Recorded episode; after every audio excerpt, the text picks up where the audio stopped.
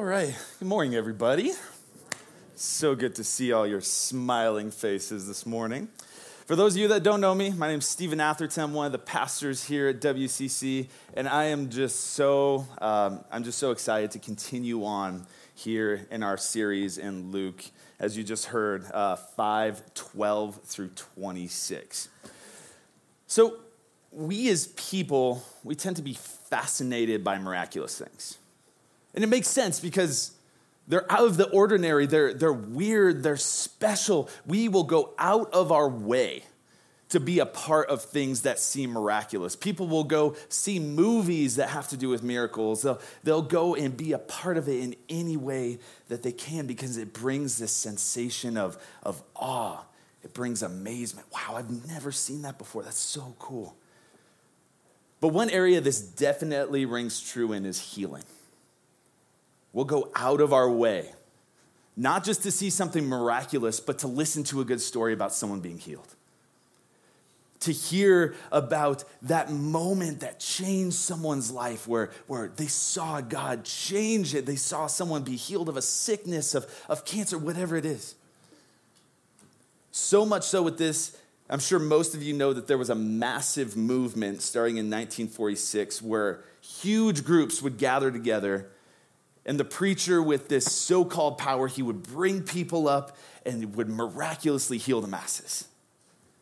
People came from far and wide to be a part of what was happening in that. And more recently, this was a huge trend for televangelists. I'm not going to say names. You, you all probably have someone's name in your head right now. But these televangelists, they, they would say that they had this power of the Holy Spirit, and they would bring people up and throw them on the ground, and poof, they're healed. Now, I don't want you to hear me say that God doesn't heal people today. Because I firmly believe that God can do and does do whatever He wants for His name to be praised. He'll do whatever He wants for the gospel to be revealed.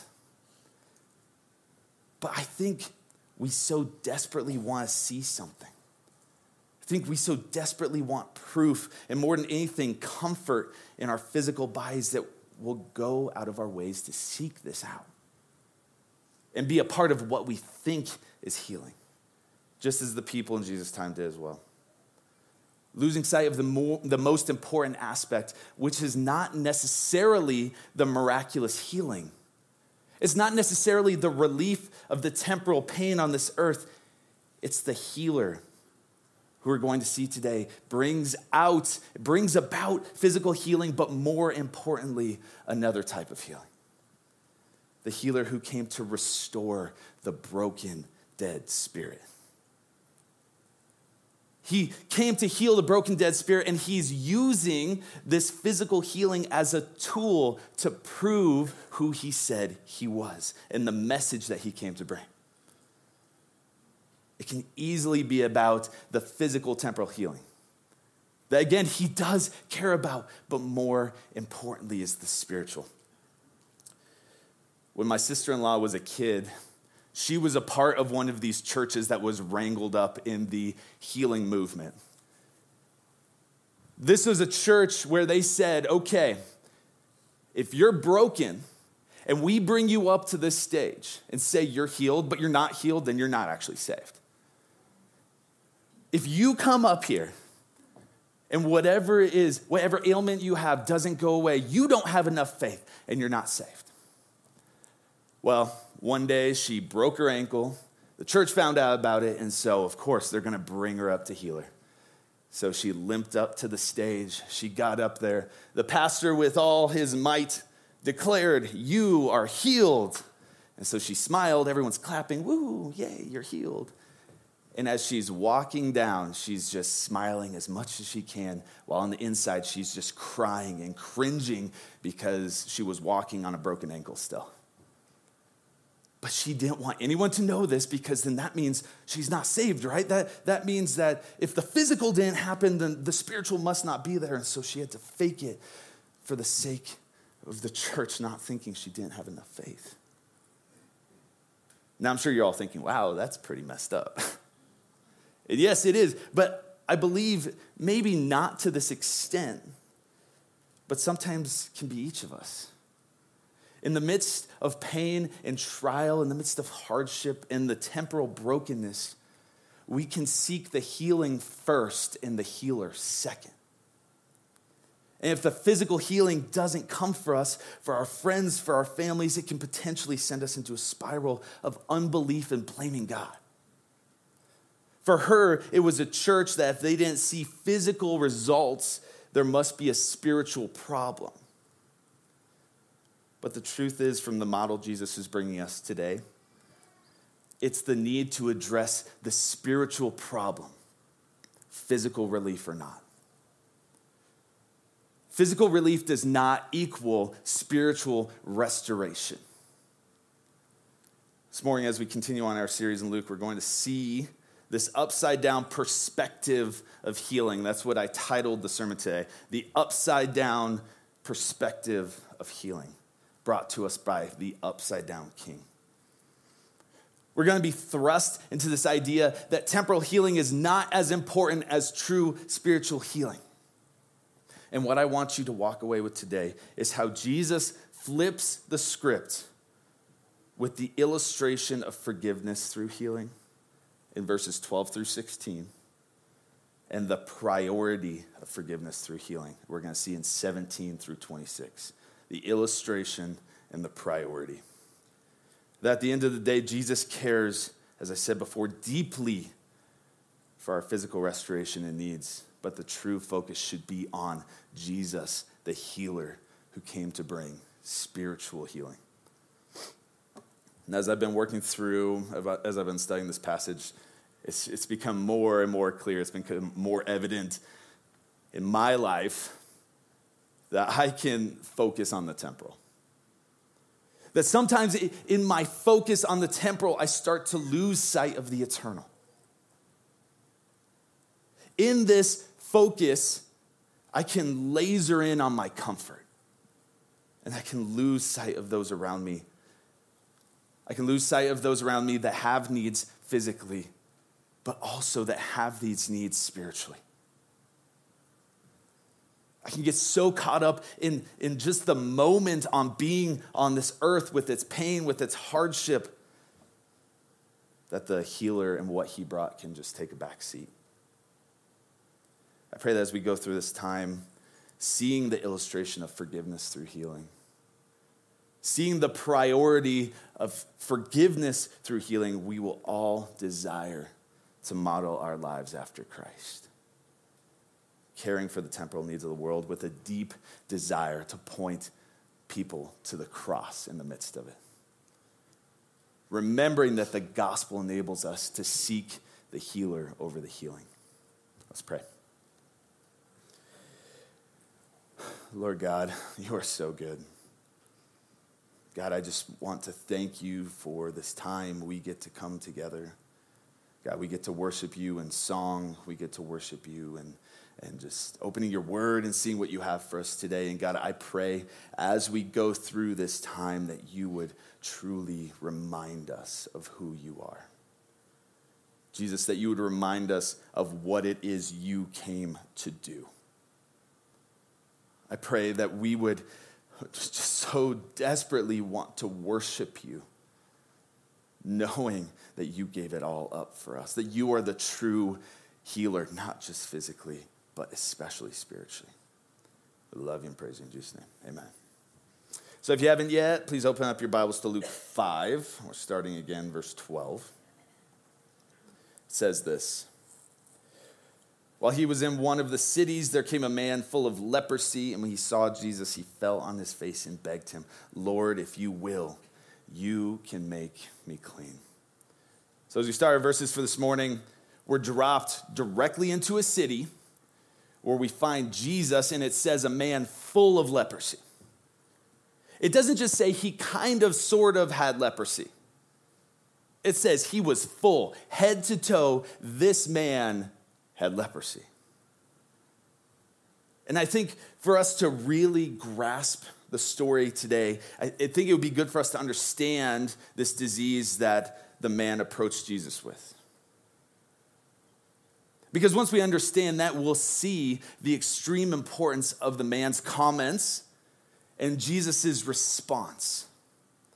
seeing the incredible illustration of forgiveness and healing, which is our main point, our first main point. So, if you didn't know, leprosy is a horrific ailment that affects the nervous system. It's not just a skin condition, it actually affects the nervous system. And for the most part, the disease was so destructive that it not only physically disfigured the individuals affected, but because of the impact on the nervous system, there would be a complete loss of feeling and body parts, resulting in, uh, how do you say it? Body parts not being there anymore. It's a terrible disease. Now, when we look at the biblical terms of this, leprosy is a little bit broader than that, than we know of it today. And it's the Hebrew tzaraath which included uh, just a variety of different ailments. And it's all over the place. We'll see it in Leviticus, where it's just primarily referred to as uncleanness. It's imperfections according to biblical standards. It's a person with any scaly skin blemish, anything like that that affected the skin was tzaraath. So, as we look at this passage, it's good together to understand the severity of the disease being referenced, but also the severity of what a typical leper's life was like at that time. Bringing us to a deeper understanding of this upside down Jesus with his upside down practices. The true healer bringing true healing. The true healer bringing a powerful illustration of a life without him and a life with him. So, again, leprosy as a whole consisted of any skin ailment that would make an individual unclean according to the law. So, Leviticus 13, all 59 verses of it, I'm not going to read them all to you. I think you get really bored really fast. But all 59 verses of it lay out extreme details of what a leper is.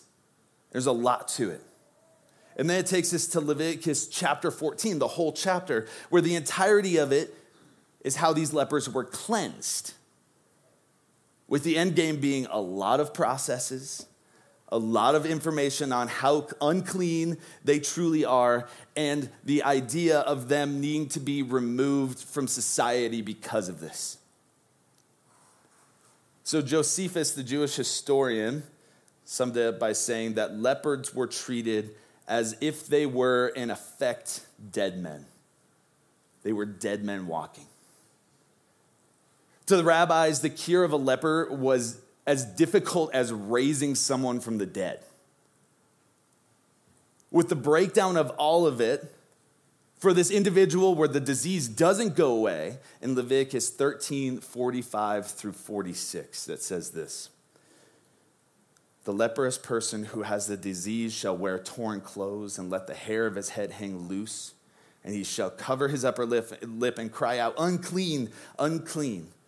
He shall remain unclean as long as he has the disease. He is unclean.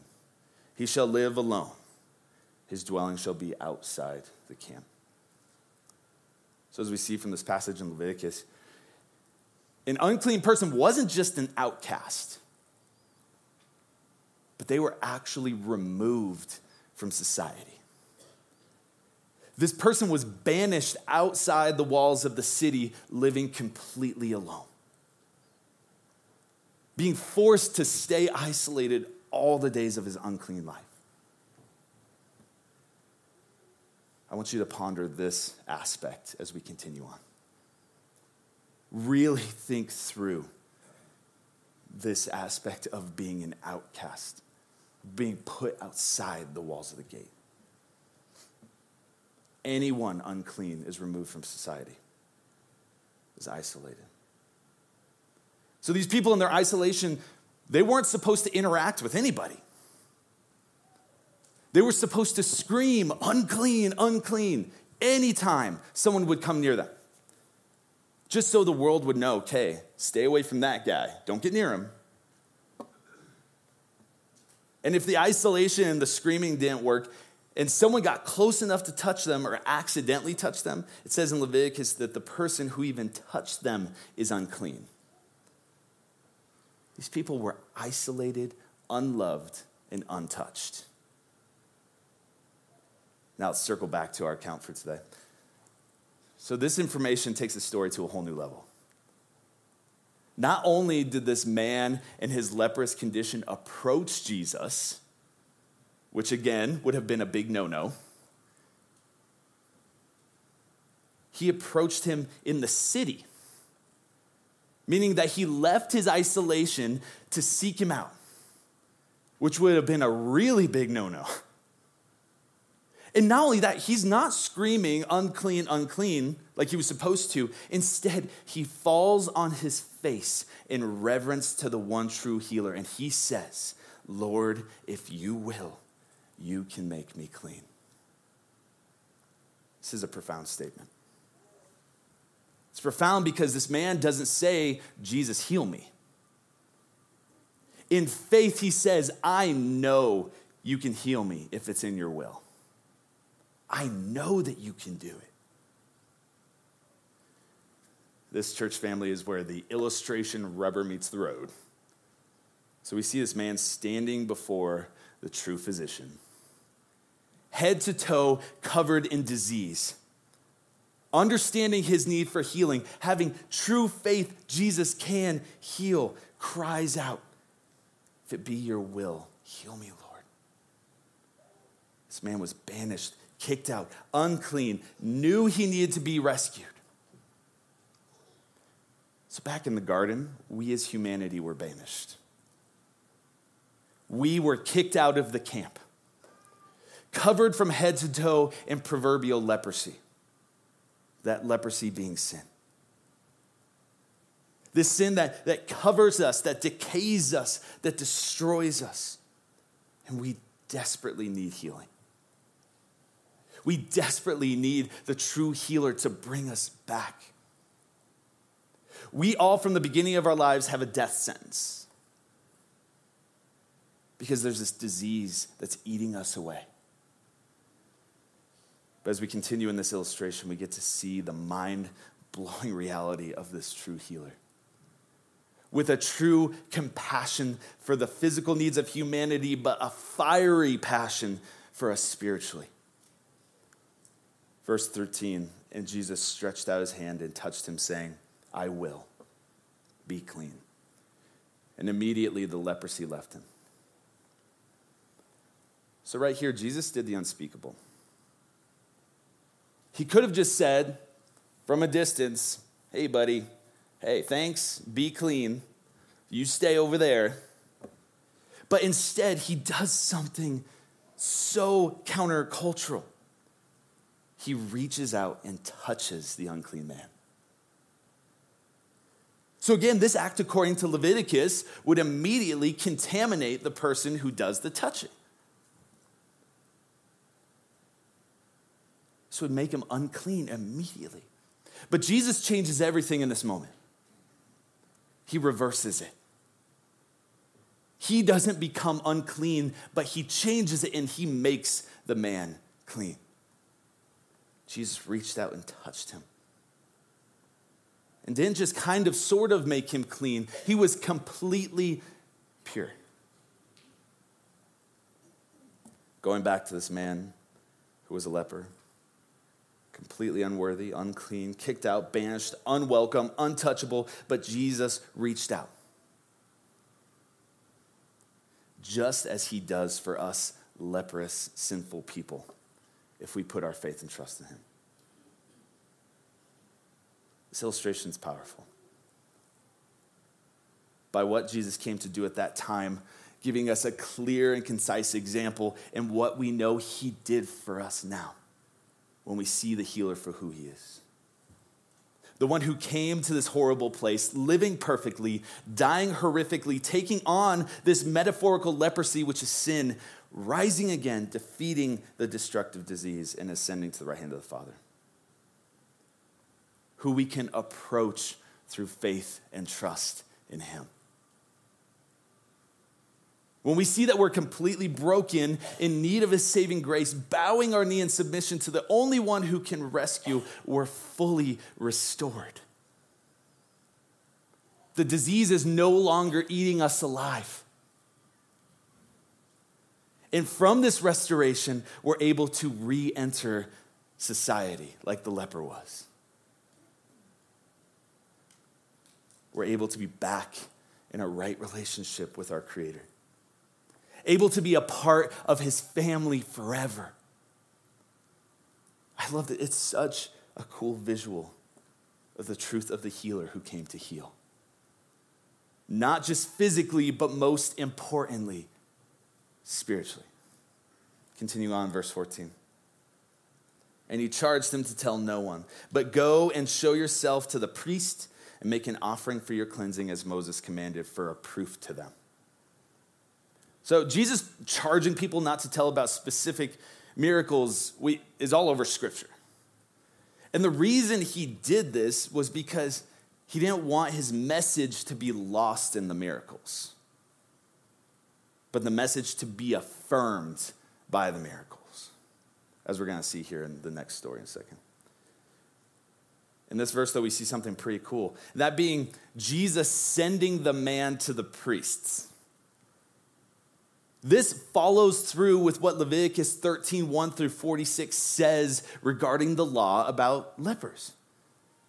They were to go back to the priests to show that they were clean, to show that they were healed, and then the priests were the ones to say, Congratulations, go back into society.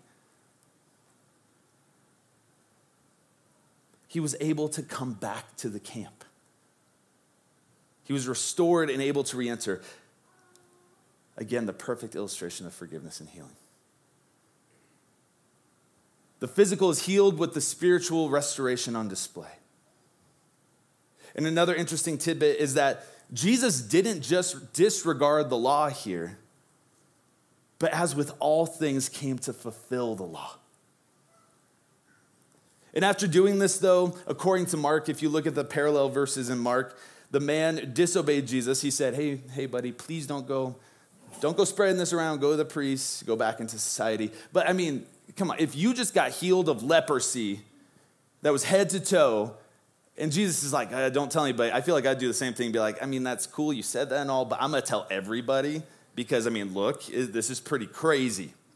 So in Mark, it says that in this guy's excitement, he went and told everyone and their mom. It wasn't just like, uh, hey, buddy, check out. No, it was like, I'm going to tell the world what Jesus did, which makes verse 15 make more sense.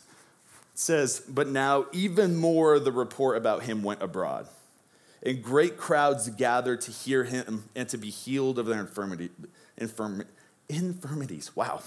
But he would withdraw to desolate places and pray. So word spread all over this place of this Jesus who was healing. And people were coming from far and wide to seek him out. Again, just like all of us, fascinated by this idea of the miraculous. With Jesus bringing to play the upside down healing these people weren't expecting. It's the healer over the healing.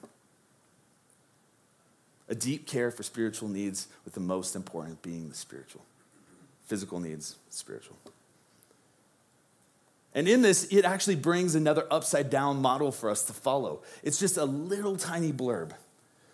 But it's talking about that there's all these crowds coming. Jesus is healing left and right. He's doing all these things. But then in that little blurb, it says he goes away. He goes away to a desolate place and prays. No matter what, no matter how many people or how much of a mission needs to be accomplished, it's always necessary to seek the Lord, to be with the Lord, to build our relationship with the Lord. It's in those times of craziness that we need to seek Him the most. Because this is the most important relationship in our lives. So, from the ecstatic, now healed leper, who was able to re enter the Jewish society being healed, came an increase in people wanting to see Jesus and hear what he had to say. But even with these demands, Jesus shows us this model and goes away and prays. There always should be dedicated time of prayer in the midst of it all. And then goes into verse 17. On one of those days, as he was teaching, Pharisees and teachers of the law were sitting there who had come from every village of Galilee and Judea and from Jerusalem. And the power of the Lord was with him to heal. So, as this continues, we see a really interesting scene. So, you have Jesus in a house with the Pharisees and the scribes. These are the most influential people religiously at the time from every village. So we talked about like the word of him went far and wide. It says every village, Pharisees and scribes came to see Jesus. They wanted to hear what he had to say.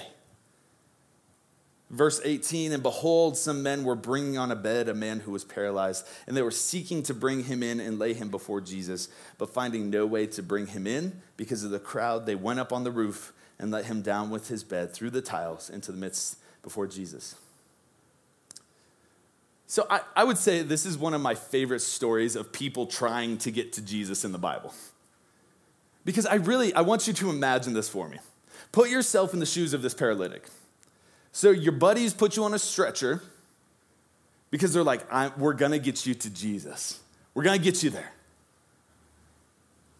They know he can heal, they have faith, he can heal, so they're gonna get him there. They get to the house, and there's no possible way to get in. There's all these scribes and Pharisees everywhere that, oh man, what are we supposed to do? So obviously, the next move would be well, there's a ladder on the side of the house, right? Yeah, let's go to the ladder. Okay, so we, ha- we found the ladder. Now let's figure out how to get this paralytic up, up the ladder onto this roof. Yeah, that sounds like a really good idea. That's a solid first step. And then Next step, let's rip a hole in the roof that we just got on top of. Yeah, I, I, yeah, it's a great idea. And at that time, there weren't really that many options for roofs. It was either you had thick slabs of baked mud, or if you were fancy, you had some really nice tiles of baked mud. So, again, there weren't very many options.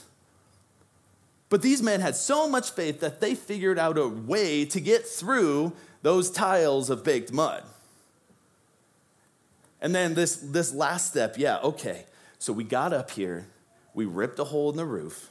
Now let's lower him down some. I mean, did they have a pulley system that they put together? I don't know. Like, what kind of ropes were they using so he wouldn't fall on his face? Either way, honestly, after being on a retreat for four days with high schoolers, this sounds like a high school boy kind of plan. Like, this is like every aspect of it just it falls right in line with that.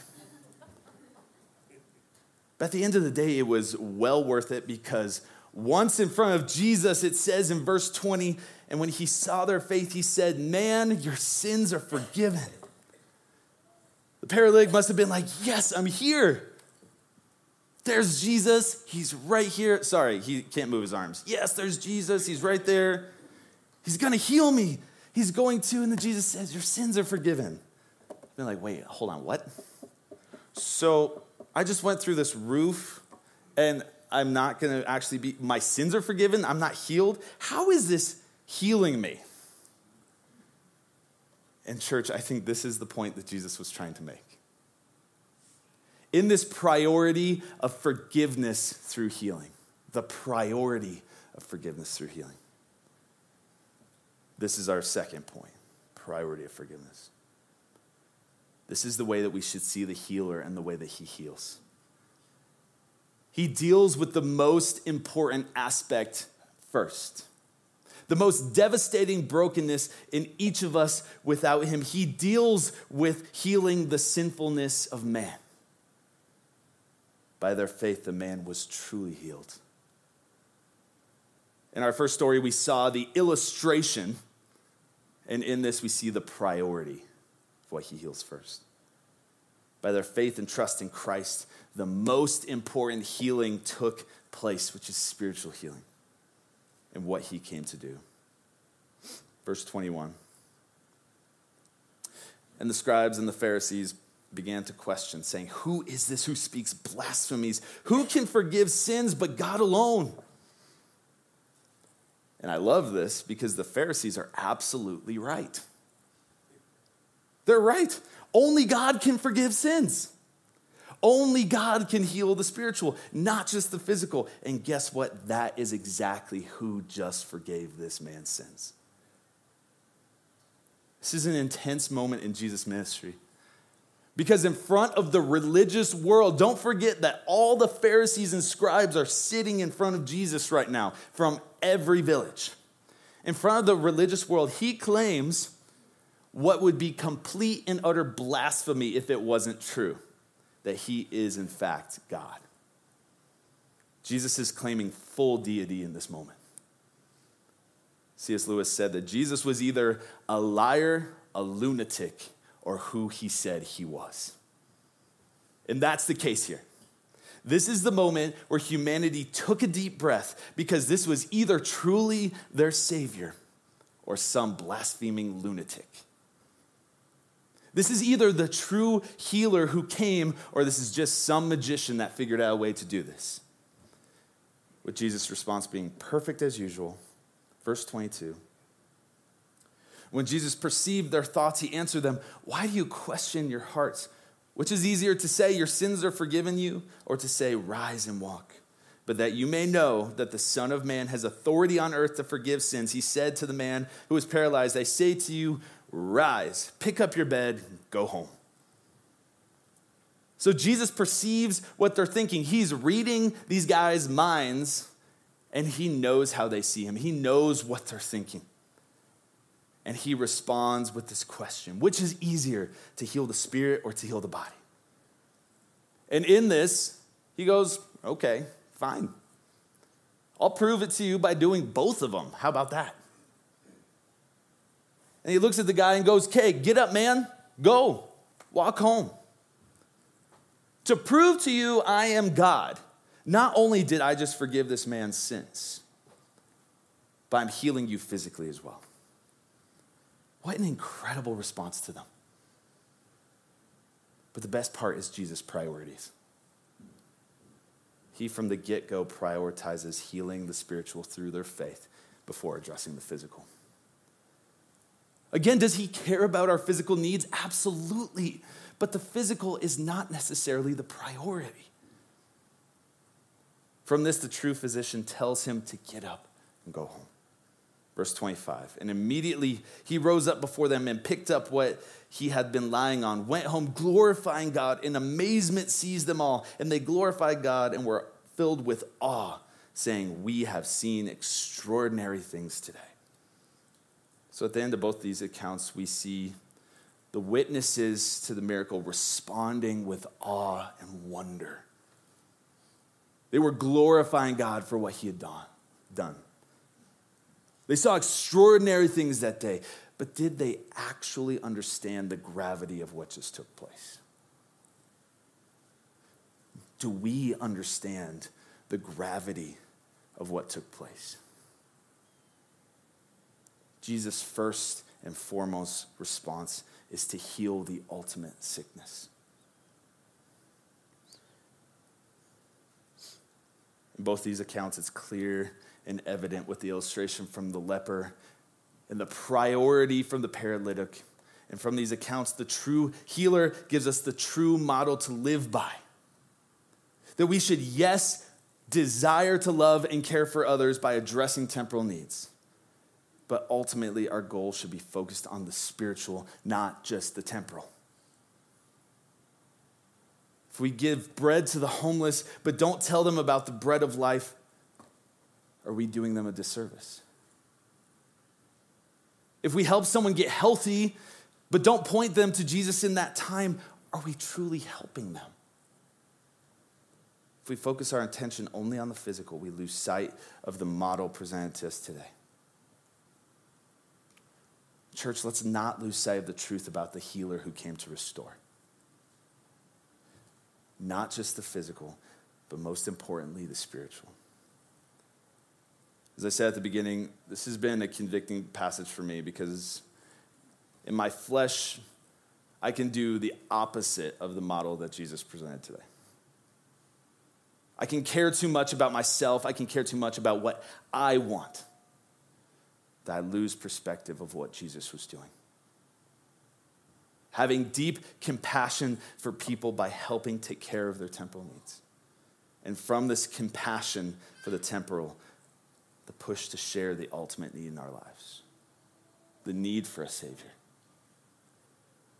Like my sister in law experienced with my story at the beginning, we can potentially get caught up in the physical healing movement. Sometimes thinking that if our prayers aren't answered and the physical isn't fixed, we don't have enough faith. We're not truly saved. And I can tell you today if you've put your faith and trust in Christ, physically healed or not, you have been healed. And one day you truly will be physically healed when we spend eternity with our Creator, where moth and rust don't destroy, where there's no tears and pain, the ultimate healing of our spiritual leprosy. Let's not lose sight of the necessity to be the hands and feet of Christ, living out the example that He gave us. Take time to build relationships with people, to show them the love of Christ, begging for gospel opportunities. Let's remind each other of the true physician. As we preach the gospel to ourselves every day, let's preach the gospel to each other, reminding of this physician who came to heal and brings ultimate healing through the cross showing his never ending love for us. Remember, the gospel enables us to seek the healer over the healing.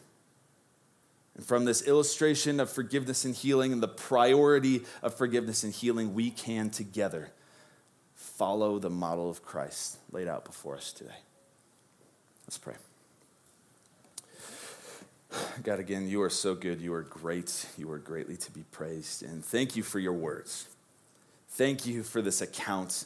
Uh, I feel like at times we could probably just read and just and skip over it, thinking how wonderful it is that you that you healed and restored, but God, that we can we can see so clearly the need for the, the spiritual restoration, that we need you to heal us, God, I pray if there's anyone in here today that has not truly put their faith and trust in you, that is still, is still dying from that leprous disease of sin, God, that you would just uh, open their eyes.